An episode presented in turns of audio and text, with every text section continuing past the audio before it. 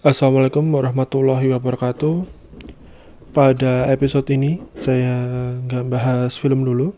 Jadi saya habis dengerin salah satu episode podcast dari Raditya Dika dan saya tertarik untuk mencatatnya di podcast saya.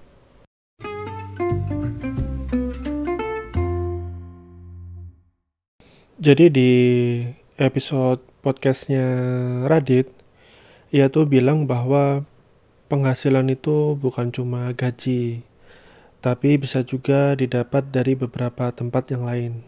Kalau saya nggak salah catat, dia bilang ada 10 sumber penghasilan menurut Raditya Dika. Pertama itu gaji dari pekerjaan. Kedua itu royalti. Jadi kan Raditya Dika penulis buku setiap enam bulan sekali yaitu mendapat royalti dari penerbit. Ketiga, pembicara atau narasumber. Um, pembicara atau narasumber ini kayak perpanjangan dari penulis buku itu sendiri.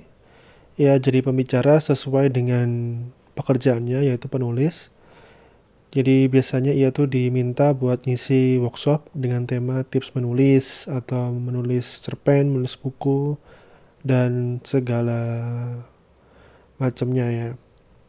Keempat, blog atau AdSense.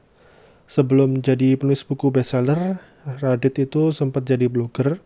Nah, di blognya ia tuh naro AdSense jadi ia bisa dapat uang dari AdSense yang ia taruh di blognya. Kelima, karir.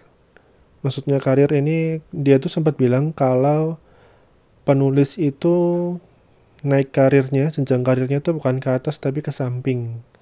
Jadi dari nulis bisa jadi nulis skrip, maksudnya nulis buku, terus nulis skrip, terus jadi sutradara, jadi stand up komedian dan itu ke samping, ke samping, ke samping.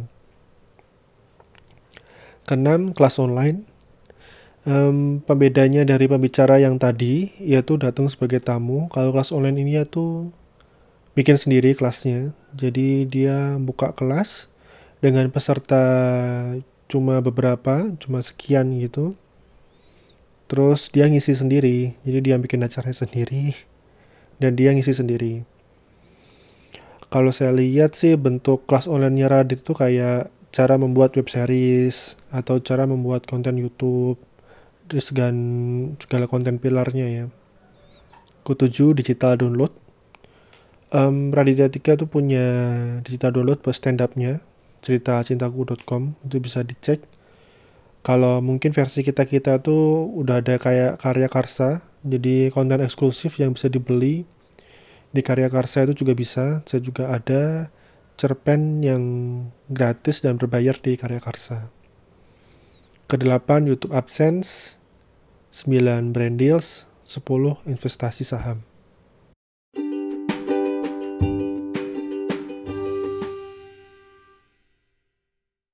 Oke, itu tadi 10 sumber penghasilan menurut Raditya Dika. Ini saya ulang ya.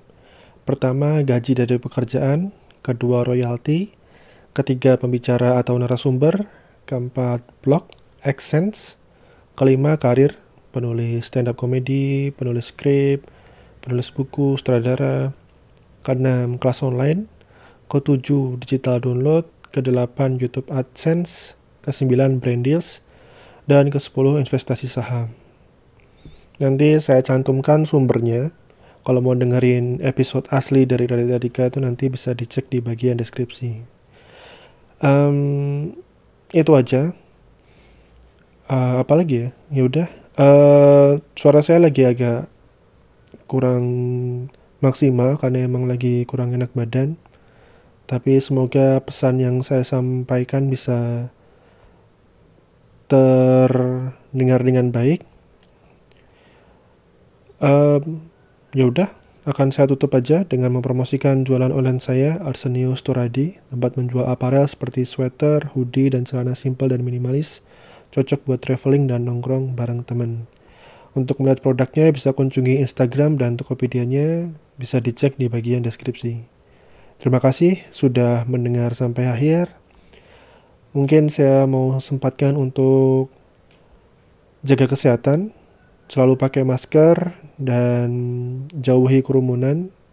Kondisinya lagi sedang tidak baik-baik aja di luar sana, jadi tolong mulai uh, memperketat protokol kesehatan dan mulai menjaga dari diri kita sendiri. Sekian dan terima kasih. Wassalamualaikum warahmatullahi wabarakatuh.